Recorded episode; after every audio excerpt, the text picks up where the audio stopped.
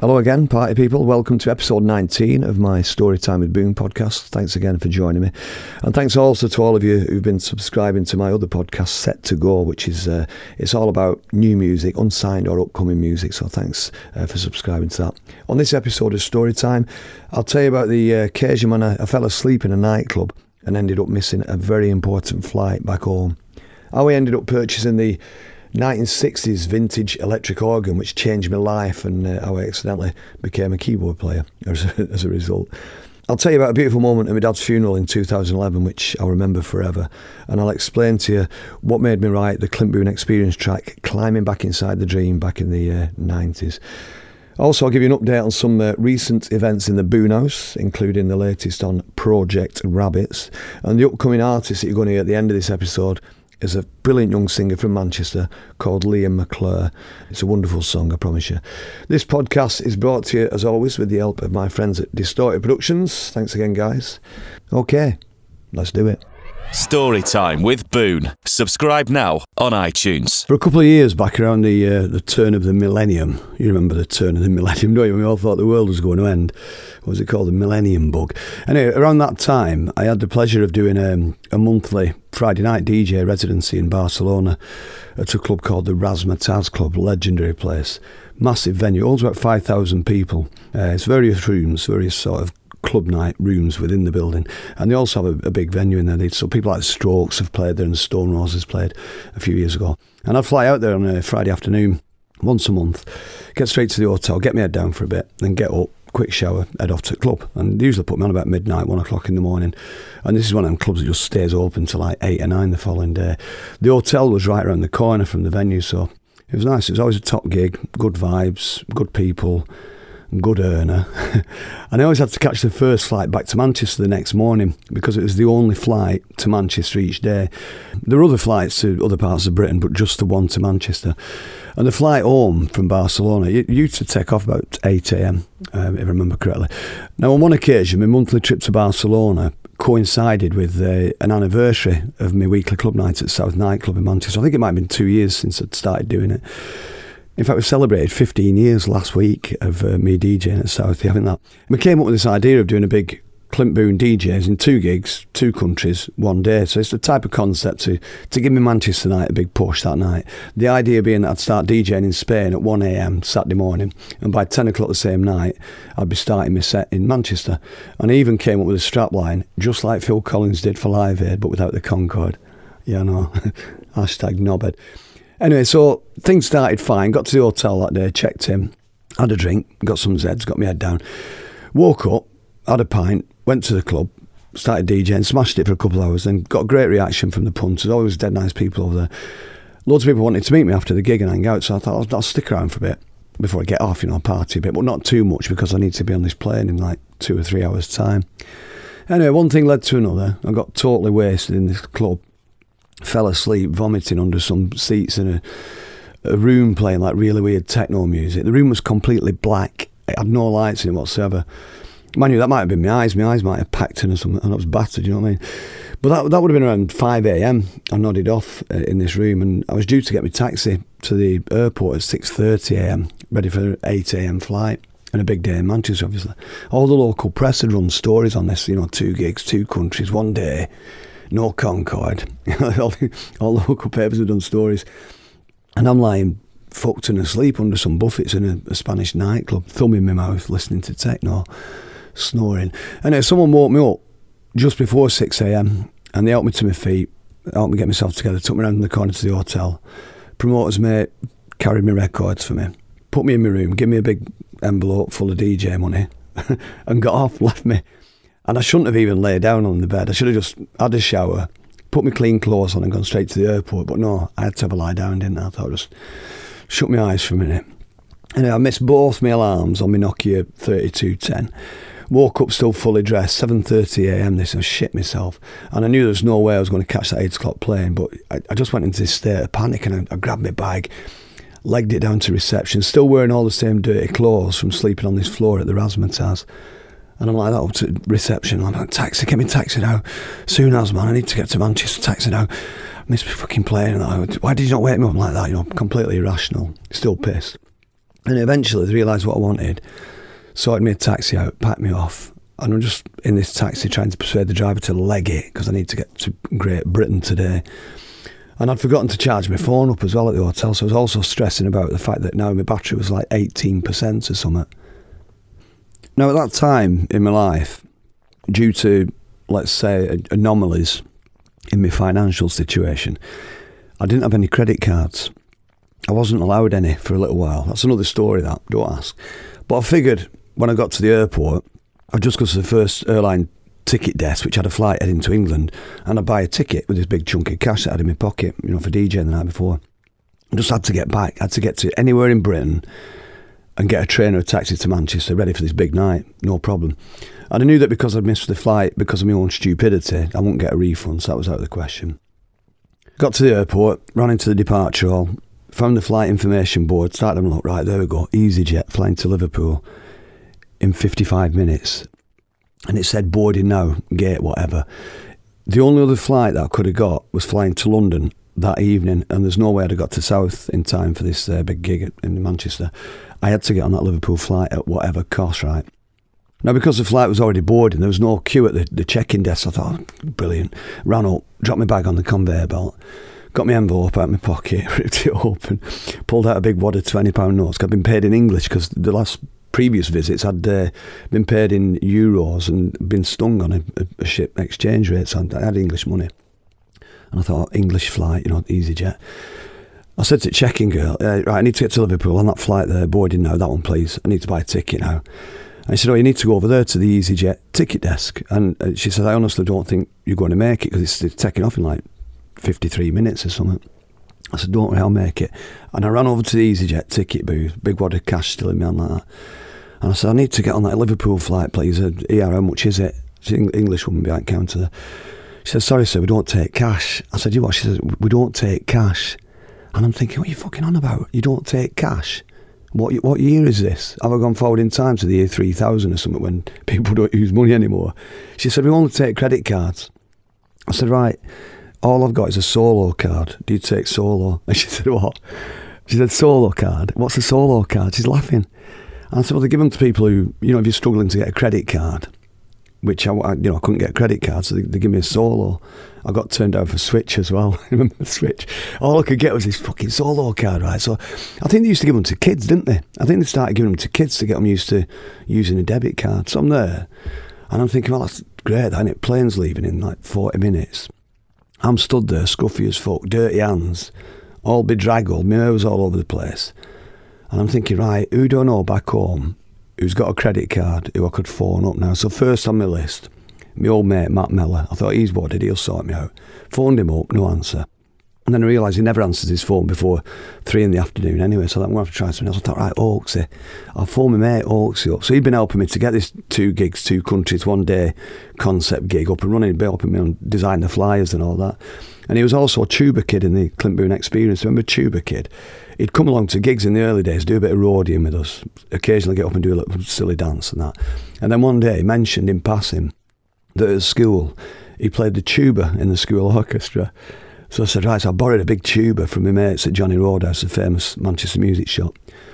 And then from then on, Oaksy would join us on stage, join the Clint Experience on stage to do a tuba solo during this song we had, uh, Me, I'm Just a Girl. That. And, and, while he was doing it, I'd pour a pint of lager down the end of the tube, which was dead funny. Hopefully, uh, hopefully nobody from Johnny Roadhouse is listening to this podcast now. Anyway, the flyer design for this two countries thing. It was even based on the Live Aid logo. If you remember that Live Aid's logo was um, it was like a guitar with its body as the shape of Africa, and then the guitar neck sticking out the top. So our flyer was based on that that, but with Spain instead of Africa. Yeah, no, it seems a bit insensitive now, doesn't it, looking back? But and I thought, Oaksy, he'll be able to tell me because he, can make some calls. You know, if, he, if he's not got a credit card, which I don't think he has he'll be able to phone people, look, Clint's stuck in Spain, we need to get him back, come on, let's rescue him, that sort of thing. So I phoned him up, and at the time he was working at Warburton's Bakery in Shaw, so I knew that he'd be up and about this early, and he answered the phone. I said, oh, see, it's Clint, I'm in the ship, brother. He said, what's up? I said, King fell asleep in club, didn't I? He says, where are you now? I says, Spain, I'm in the airport, I missed my plane. He says, oh, you knob, what are you going to do? And I said, well, there's a flight leaving for Liverpool in 30 minutes. It's the only flight leaving Barcelona today that will get me back in time for South tonight. Do you know anybody that's got a credit card? I says they don't take cash. I just they started laughing at me when I got my solo card out. He says, he says you didn't get your solo card out, did you? I said yeah. He said they're for kids. Anyway, so he said I think my dad might have a credit card. Hang on a minute, I'll go and ask him. So Oaksy's dad worked at Warburton's too, which is handy, and I could hear Oaksy walking through this massive bakery, bread factory, looking for his dad, and you could hear him like. Have you seen my dad? Have you seen my dad? Have any of you seen my dad? It sounded, sounded like a lost child. Anyway, I'm thinking, brilliant, just when I need Oaksy's dad more than ever, he sneaked off for a shit or something. And eventually Oaksy finds his dad, and I can hear him saying, Have you got a credit card, dad? And his dad says, Yeah, of course I've got a credit card. Why? He says, Clint's stuck in Spain. He needs to buy a ticket for a plane to Liverpool. He fell asleep in the club. He'll pay you back tonight. His dad says, What a knob. Yeah. so he gets his dad's credit card gets the flight number off me, hangs up so that he could phone EasyJet to try and book me on this flight that was leaving in a matter of minutes and that. And this is before he could book online and all that. You have to get on the phone and phone somebody up. So by now I'm back at the check-in desk, waiting for the for the news, you know, for the phone to ring. Got a four percent battery now. The woman on the desk knows exactly what's going on now. She knows how urgent this is. I've filled her in. She's with me on this one now. I've told her all about the uh, two gigs, two countries, one day thing. She really wants me to get home. She's feeling for me. I can see it in her eyes. Either that or she wants me to just get out of the fucking way so she can finish her shift. So 20 minutes to take off. I'm shitting my kecks. Phone goes off, it's Oaksy. And he's like, go, go, go, go, you're on, you're on, you're on it. Checking girl looks at her screen. Yep, thumbs up, smiles at me. Conveyor belt switches on, my bag shuffles off. I grab my ticket and leg it like a proper desperate loser through the airport down to gate bloody 48 or whatever it was. And I'm like that, running like that. Excuse me, can I get past? Excuse me, please, sir. Like running like that. Proper not very cool, you know what I mean? And there's three women in EasyJet uniforms waiting for me at this gate, all totally bemused, right pissed off. They take my ticket, rip a bit off, and I run through the door, down some stairs, out onto the runway, where this plane's waiting there, big EasyJet plane, engines going. It's now 10 minutes late because of some inconsiderate pisshead from Manchester. And I'm thinking, this is going to go down right well, this, and it was a plane full of scousers. And I could almost feel them all scowling at me through the windows as, as I was climbing up the plane steps. and this flight attendant shut the door. Split second I walked over the threshold, she's like, shuts the door behind me like to prove a point. I knew they'd all been talking about me. And I walked down the centre aisle, sweating my bollocks off, red as anything, nearly crying partly through relief, but partly through, you know, I was a bit distressed at this point. Looking for somewhere to sit. No jacket on, no bag, filthy. Someone started slow clapping me. I'm thinking, yeah, go on, fuck off. And so I spotted an empty seat next to a mum and a little girl, right? And they looked Spanish, and I sat down next to them, next to the child. They're both staring at me like incredulous. I had white jeans on, which I'd on all night, and they were covered in slime from the nightclub floor where I've been crawling around in the technorium. I was wearing a black t shirt with the words chick magnet in big letters on it. My hands were filthy. My hair was all over the place. I had whiskers coming through, not the shape, and I smelled like a swamp. And on top of all that, I was burping a lot. Not had any breakfast. Whenever I burped, it smelled like sick. Whiskey, San Miguel, and sick. The little girl hastily switched places with the mum because I think she got scared. And then the mother got settled in again next to me.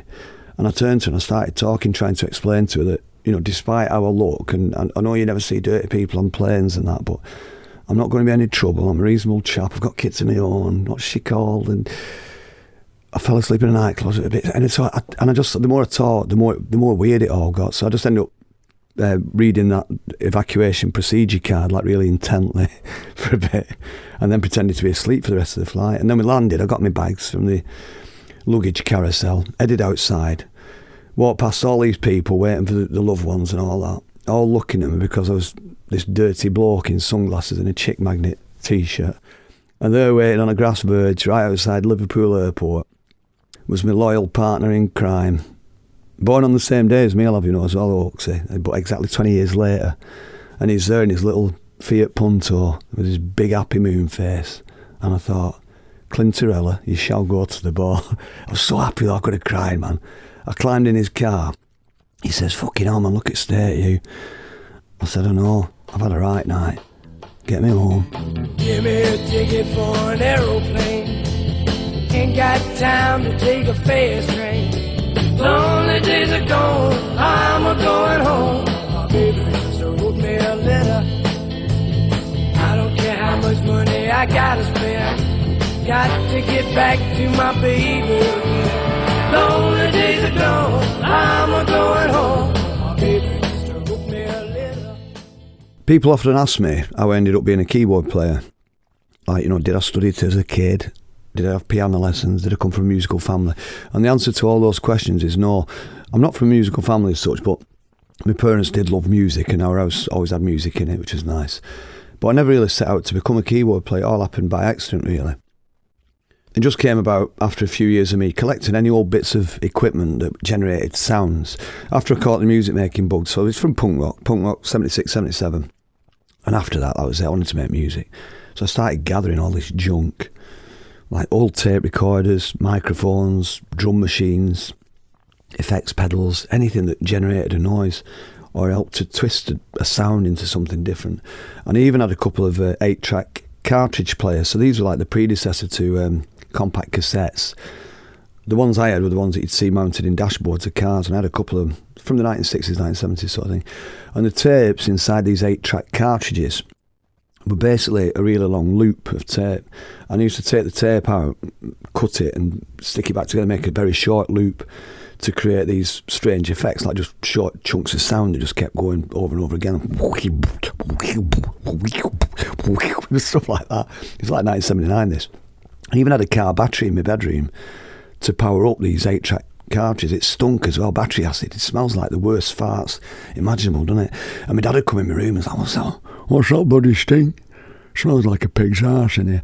And I'd be like, oh, I can't smell it, Dad. What is it? And, and knowing full well it was this car battery under my bed. Anyway, I started collecting old keyboards and uh, some of the new electronic keyboards that were starting to come onto the market that were more affordable machines. One of them was the Casio VL1 or VL Tone, it was called. Quite a notable piece of kit, that. Weird little monophonic thing. You can only play one note at once. It sounded cack actually. It had like a flute sound on it that sounded like. It had uh, strings, organ, and had a sampler in it that you could just about get a burp into it dead quick if you had like, you know, like a microsecond of memory in it. And it's just, it was like 29 quid. The one I got was, um, I bought it from Makro in uh, Manchester, a big cash and carry. If you want to hear the Casio VL1, there's two records you can hear it on, dead clear. One is Da Da Da by that weird uh, German band, I think they were trio. And the other one is The Fall, uh, the man whose head expanded. You can hear the Casio VL1 on both those records. And so I said I got it for 29 quid or whatever. And one night I lent it to my mate who worked with me in the, the guide mill in Ashton, Neil Lewis, he's called. And he took it home, Friday night, took it home. The night before his brother, Ant, accidentally burned the house down.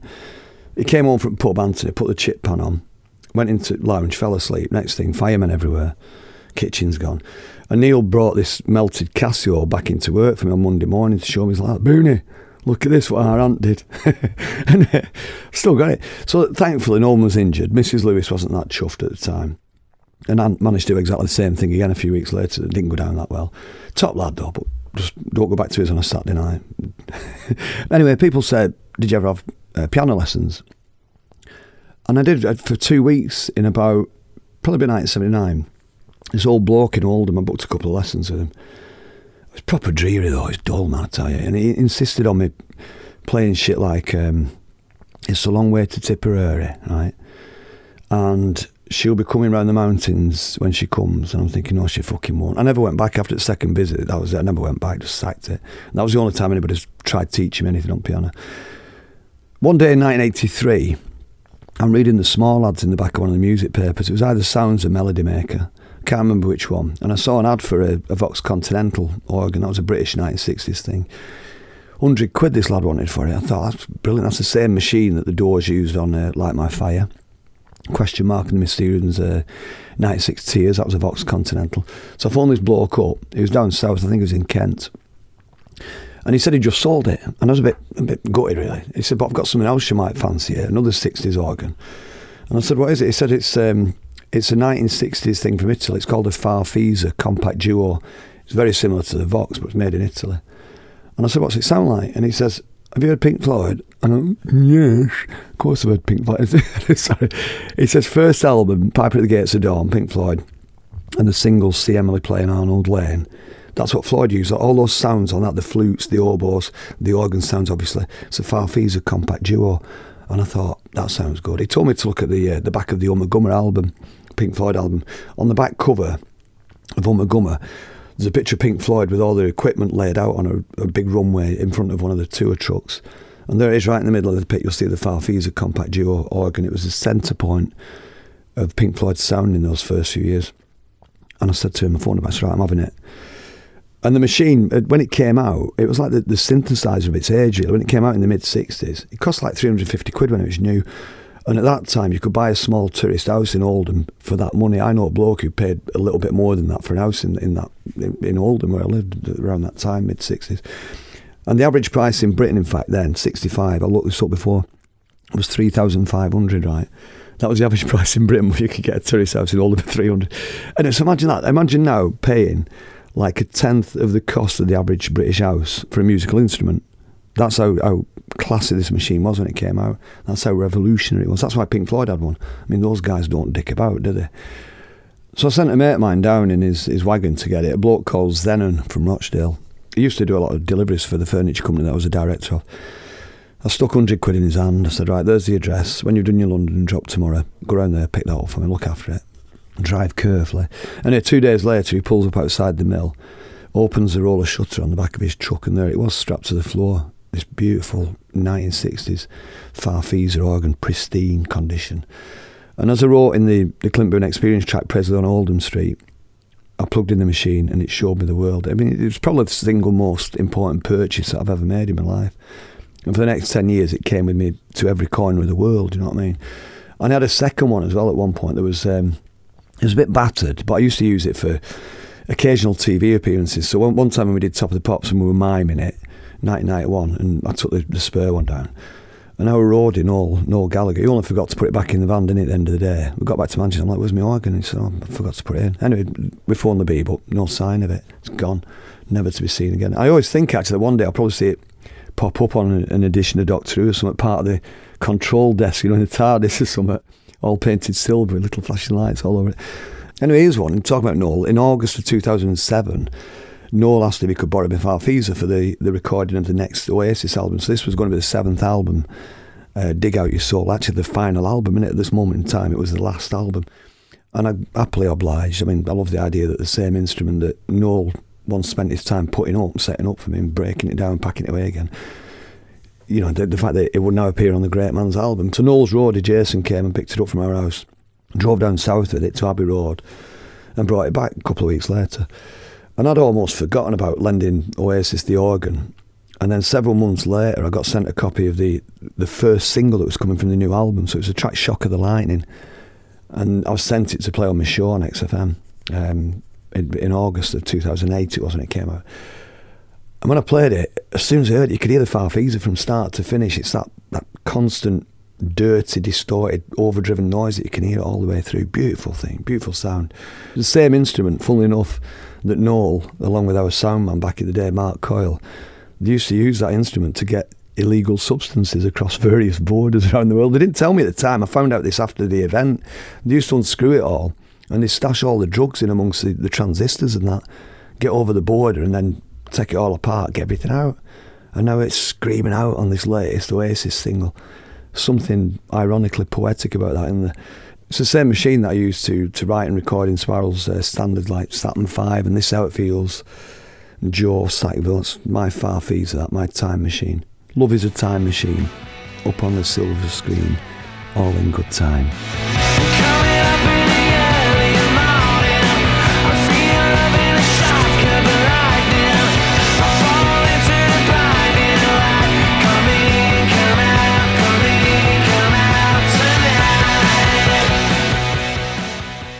Since last time I spoke to you, me and my wife Charlie have relaunched Mrs. Boon's tea parties. So every Saturday afternoon, we have a little tea party in Manchester. Charlie's serving up these beautiful homemade cakes that she makes. I do a bit of DJing. And people bring the kids along. We all hang out together and uh, enjoying good music and nice cake, obviously. And it's nice to be back in action as well. Thanks to those of you that have been uh, along to see us in the last few weeks. And every week we feature some live music. Sometimes one, sometimes two. You know, a live band playing acoustically or a singer-songwriter type. Last week, some friends of ours, the travelling band from Manchester, popped in to play a few songs for us all. And it reminded me of a really funny but really lovely story that I need to tell you about. In 2008, when I was doing the drive time show for XFM, I asked the travelling band if they would like to do a, a mellow cover version, anything of their choice, something that I could play on my show. And it was for a feature called Road Rage Remedy, which is where I play something a bit gentle to calm the uh, the region's drivers down during the rush hour, you know, during the drive home and that. And they came up with this exquisite version of the Stone Roses Waterfall. And subsequently, they performed it at a couple of Mrs. Boon's tea parties. You know, back in the day, they played the song both times. And there's actually a really beautiful version of it. So if you go on YouTube, travelling band Waterfall, check it out. It's gorgeous. Now, in 2011, when my dad Cyril passed away, we asked the travelling band if they'd perform their version of Waterfall at his funeral as part of the service, and they said they'd love to. On the day of his funeral, the cortege made its way through the, the town where my dad had been born and spent his entire life, a little town called Shaw, just outside Oldham. And then we drove on through Oldham and down to Failsworth, which is where the crematorium was, where we were having the service. And when we arrived, we dad, everybody filed into the chapel like they do. And the travelling band hadn't arrived yet. So we decided to wait outside uh, with my dad till they got here. Let them get into the room and then we could get started and that. Thought we've got a few minutes, we can wait here we didn't want to start the service until we knew that they, they were with us. You know, I mean, it's quite a special thing they're about to do. And I got a text from them saying, "We're just a mile away. We got caught in traffic." So I'm thinking that's good. I thought there'll only be a few minutes now. We're all stood there like that outside chapel. My dad in his box and that. We're all stood that, nodding at each other. You right, mum? Yeah, you right? Yeah, I love you. And suddenly you could hear this noise, right? Like a really knackered old diesel engine a couple of streets away, it sounded like, like backfiring, and you could hear it racing through the streets. And then it appeared right just through the gates. This old British gas van that the travelling band owned, still with its flashing light on top of it, bouncing its way through the cemetery, probably faster than any vehicle had ever travelled on this sacred ground. And it looked like it didn't have much life in it. I'm thinking it's probably done about two or three hundred thousand miles, this thing, I thought at the time. Anyway, they parked up as close as they could behind a line of parked cars, probably about 80 yards away from us. All doors open, all this smoke came out. and they're all there running down. Long hair, beards, ripped jeans, cardigans, double bass, banjo, all guitar, all smiling, running towards us like, we're here, Clint, we're here. All ready to play some music for me dad. It looked like a scene out of um, Only Fools and Horses or Last of the Summer Wine. It looked like that. It was one of the most beautiful things I've ever seen in my, my days alive. I'll never forget that. The boys running towards us like my dad in his box there. I knew that my dad, if he'd been stood next to us there, he'd have been pissing himself at this. He would have loved it. This bunch of troubadours, truly lovely human beings are, are in along to sing for, for the mate's dad. And once they were all in place at the back of the chapel, we got started. We carried Cyril down the aisle, started the service. And then when the moment came, the priest gave the cue, and the band walked down the aisle to the front of the chapel, quickly got into position like that, and performed the most amazing version of one of the most beautiful songs of all time. All of them smiling at my mum as they played. And despite everything that was going on, I think it's fair to say that my mum felt very, very loved at that moment in time. We all did, all the Boon family did. We felt that love. So, to the lads in the travelling band, I say this you will always be family to us lot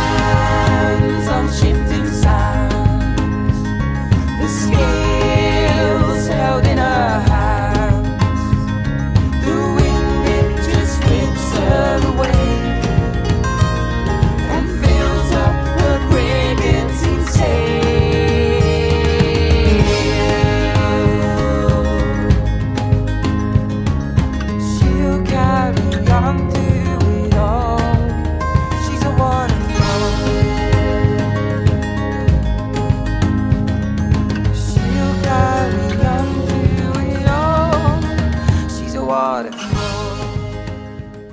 Right.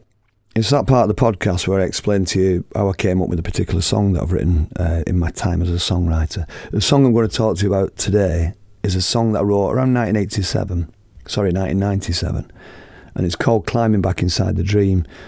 And it's another one of my um, wilderness years compositions. I'm doing that with my fingers, inverted commas. Wilderness years compositions, So one of those songs I wrote when I, I wasn't in a great place career wise, but usually and really annoyingly, I was very positive about what lay ahead. I sometimes piss myself off with my own positivity.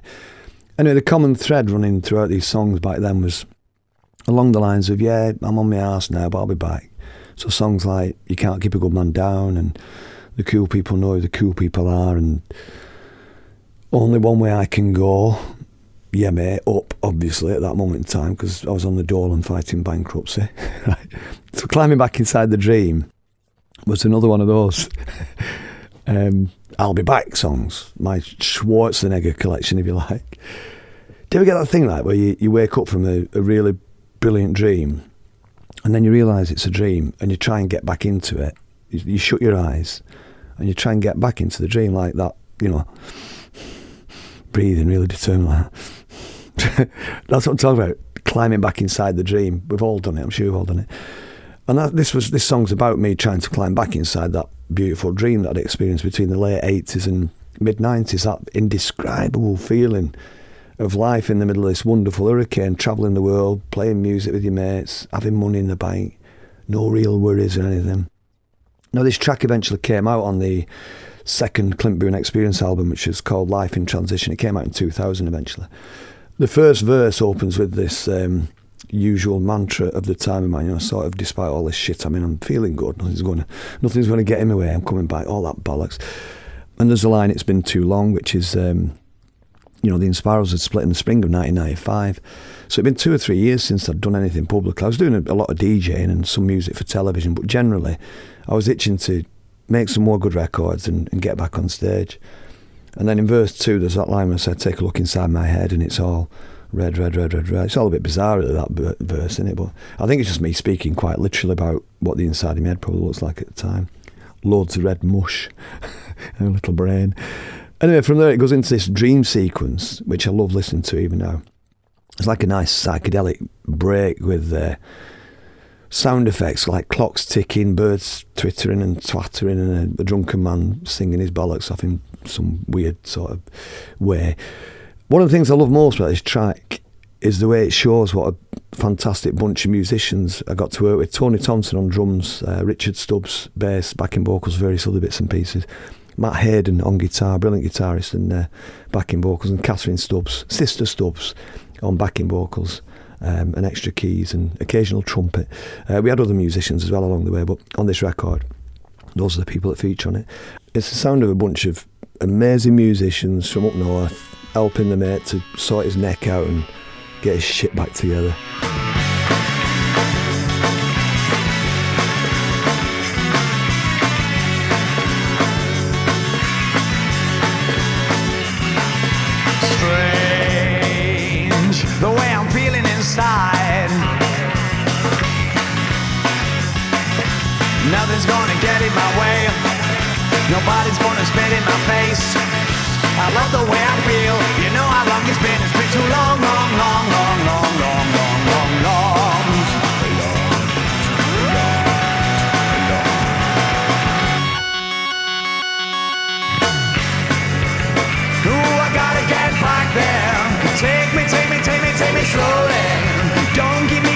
Warfare.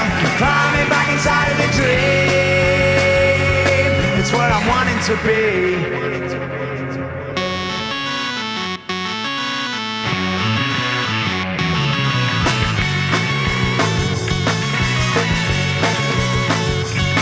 And it's strange.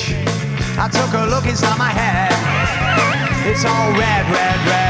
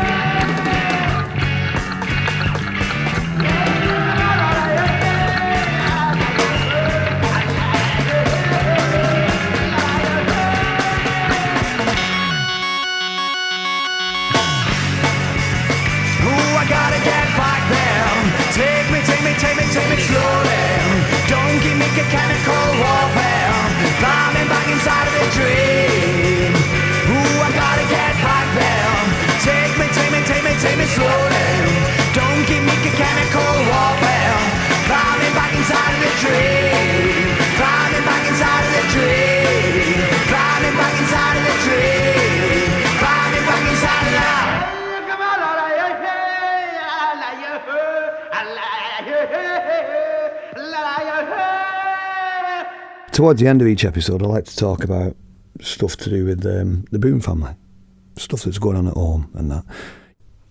So, do you remember episode 17, right, when I told you about a friend of ours, Joe Watson, private midwife, and she'd asked if the Boons would like to take a couple of uh, previously loved rabbits into our family. And I asked you in on the podcast to vote whether or not we should have them, and you all voted yes, take the rabbits. Anyway, we've got the rabbits. They're very much settled in now, living the life of Riley. They've got a beautiful hutch in the backyard and a little run, and they're loving it. They're actually in our front room right now watching the Boon Boys play the guitars. And they're absolutely the most beautiful rabbits I've ever seen in my life. They are gorgeous. They're like little Disney rabbits. Big cuddly buggers with fat faces and massive ears like that. The white one, Snowflake, she's a female. And she's got one ear which dangles down lower than the other one. One sticks up, one hangs down. She's a bit docile, and she's got these massive red eyes. Reminds me of my mother-in-law. anyway, seriously though, she's right friendly. No issues at all with her. She loves being out. She You know, no problem. The other one, the brown one, Caramel, he's a fucking nutter. First time I tried picking him up, he drew blood. Right, my wrists, my arms, my fingers. We ran out of plasters on day one of having these rabbits, right? We had to go to Tesco and restock the first aid box. We had to put, buy, buy new plasters. And I've had to go out and get a special coat and um, thick leather gloves just for picking caramel up. The kids think it's hilarious. Dad's getting his caramel claws on. you were picking caramel up, Dad. Anyway, so I've cracked it. All you need to, you get your, you- the technique when you get your protective gear on. You go out to uh, talk in hushed tones to Caramel, gentle tones. All right, Caramel, you all right in there? You having a good day? Pin him down like that, grab him with both hands and bring him to your chest, at which point he usually submits, settles down, and he starts enjoying the cuddles. He don't mind being held, he just hates being picked up. Joe says it's an instinct thing. She says if, you, if you're a rabbit, you associate being picked up with being about to be eaten, don't you? And I'm thinking, well, you could have told me that a few weeks ago, Joe. When, you know, I've had to go and buy a complete protective outfit for when I need to pick bloody caramel up now. Seriously, though, they are, they are gorgeous. And caramel, funnily enough, is fast becoming a lot of people's favourite rabbit of all time. Probably because he gives me an hard time. And all kids like, ah, which is your favourite, Dad? Which is your favourite? They're all like, caramel's my favourite. Which is your favourite, Dad? I like them both equally, like kids. I mentioned earlier in this episode we've also got Mrs. Boon's tea party up and running now, which has been a really nice thing for the Boon family after a six year break, six years or so. We started these tea parties in 2006, and things were going great for the first few years. We had people like um, Maximo Park came and performed, The Enemy, Reverend and the Makers, Franz Ferdinand, who did it every weekend in Manchester. And it all stopped uh, just over six years ago when Charlie got pregnant with uh, Cassius. And as part of this morning sickness that she got, she suddenly couldn't stand the smell of bacon. And we knew that we were in trouble one morning when she, she started throwing up in the kitchen sink while she was knocking up a carrot cake. Like, I think we better knock it on the head from it. I managed to do another two or three tea parties after that um, by buying cakes from a local cash and carry, Costco, down here at Trafford Centre. And I did it for two weeks on my own. Uh, just explaining to people at the tea party, look, these are cash and carry cakes, but you know we, we can't. We've got Franz Ferdinand coming in, and after that we, we took a break. Um, we took a break from the cake, and we're back. And it's nice that our boys are old enough now. The little boys are six, nine, and twelve, and they come along with us every week, and they enjoy the vibes, they enjoy the cake, they make new friends, and they help us out as well. They're helping us to do everything. It's brilliant. So check out on Facebook if you want Mrs. Boon's cakes and tea parties. You might remember in uh, episode one back in January, I talked about how um, our little boy Cassius Rudy Boon, who's now six, he's slept with me and my wife Charlie ever since the day he was born. We're big believers in co-sleeping. I think it's a great thing. We've actually started calling him the divider in recent years because he has this way of like stealthily slipping in between us without us even noticing. The divider. We even came up with the alternative nickname of Johnny, right? Because we're pretty convinced that Cassius alone is going to stop us having any more Boon babies. Anyway, so I'm pleased to tell you that for the last three weeks or so, Cassius, aka the Divider, aka Johnny, has slept every night in his own bed. He's in his own bedroom, completely of his own volition and completely without any issues whatsoever. He just moved out of our room and into his one night and it's been lovely ever since. And you're not coming back, mate. You're not coming back in. no. He was in there with us this morning. He got up this morning, came and climbed in with us. It's no problem at all, is it? We love co-sleeping. It's brilliant. Goodbye, Johnny. Goodbye, Johnny. Goodbye, Johnny. Johnny. I've been turning back every day. Johnny. like millions of other people, I was really sad to hear the news that Caroline Aherne had passed away a few days ago. As anybody who knows her work uh, as a comedian and an actress knows, she was a unique person, a unique entertainer. Off screen, she was a beautiful person. I had the pleasure of getting to know her back in the, the late 80s, early 90s, when she was omnipresent on the Manchester comedy scene and the music scene and TV and radio as well. She was just she was part of that circuit. We all knew her. And there's one story about Caroline that I want to share with you something that she once said to me. It was off screen, and it's while she was out of character, and it still makes me piss myself whenever I think about it now. We were in the bar at Granada TV Studios in Manchester, and it was I think it was early 1996. Myself, Craig Cash, and Caroline having a drink, and at that time I was making loads of theme tunes for Granada Television. And it's more adult orientated uh, channel, Men and Motors, it was called, wasn't it? And Caroline asked me while we were having a drink, she said, How- How's the theme tune writing going, Clint? And I said, it's going really well. I told her I was really enjoying doing a bit of uh, something different since the Inspirals had taken a break. So we'd, we knocked it on the head. The Inspirals had knocked it on the head about a year earlier, you know what I mean? And she asked me how many theme tunes I'd done. I said, I've done about nine or ten, I think. I'm working on a few more at the moment. I said, uh, I've got loads more that I've written too. I'm, I'm like building up a bit of a stock. So when somebody wants a, a tune, I can say, I've got this one here. I said, to be honest, Caroline, I've got theme tunes coming out my ass, which is a British way of saying I've got quite a lot of something in it. It's a very northern way of saying it, but British general thing, you know, Got stuff coming out my And I said, I've got theme tunes coming out of my ass, Caroline. And as quick as anything, she said, Well, to be honest, Clint, some of those theme tunes that you've done do actually sound like they've come out of your ass. I think that's the one line from Caroline that'll stay with me forever. Good night, Caroline, love. We're all going to miss you. So what do you say? You can't give me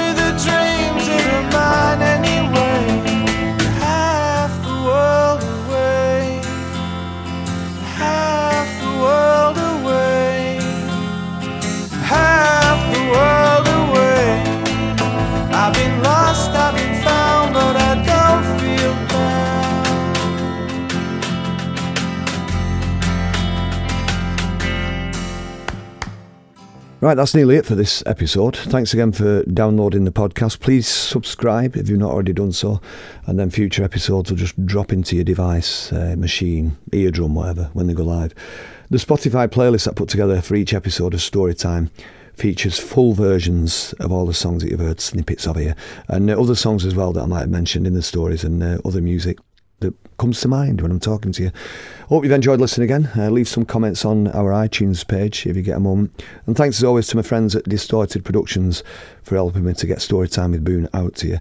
Check out my other podcast, Set to Go. Uh, it's also available as a free download on iTunes. If new music is your thing, you'll hear some brilliant new music on there, hopefully for the first time. I always like to finish each episode of Storytime with a, an unsigned band or an upcoming band or artist. This week it's a young man called Liam McClure from Manchester. He's a Manchester based singer songwriter. Uh, the band that Liam's put together Sam Reed on drums, Rob Palmer on bass, and Don Major on guitar. Uh, stuff that's influenced Liam James Taylor, Willie Mason, Bill Withers, Nick Mulvey, Joni Mitchell, Paolo Nutini.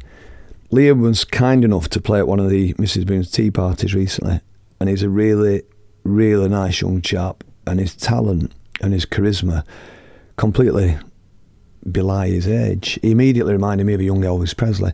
Not in the way that he moves or anything like that. He's definitely not trying to be Elvis, but just the sound that he makes when he sings. My son Oscar, who's now 12, said to him, Liam was like a male Adele, which I thought was nice too. Anyway, I'm sure Liam won't mind those comparisons. But do watch out for Liam McClure. He's definitely one of the rising stars on the Manchester music scene. I'll leave you this track, Hunted. It's Liam McClure. I'll speak to you soon. Lots of love to you. Story time with Boon. Subscribe now on iTunes.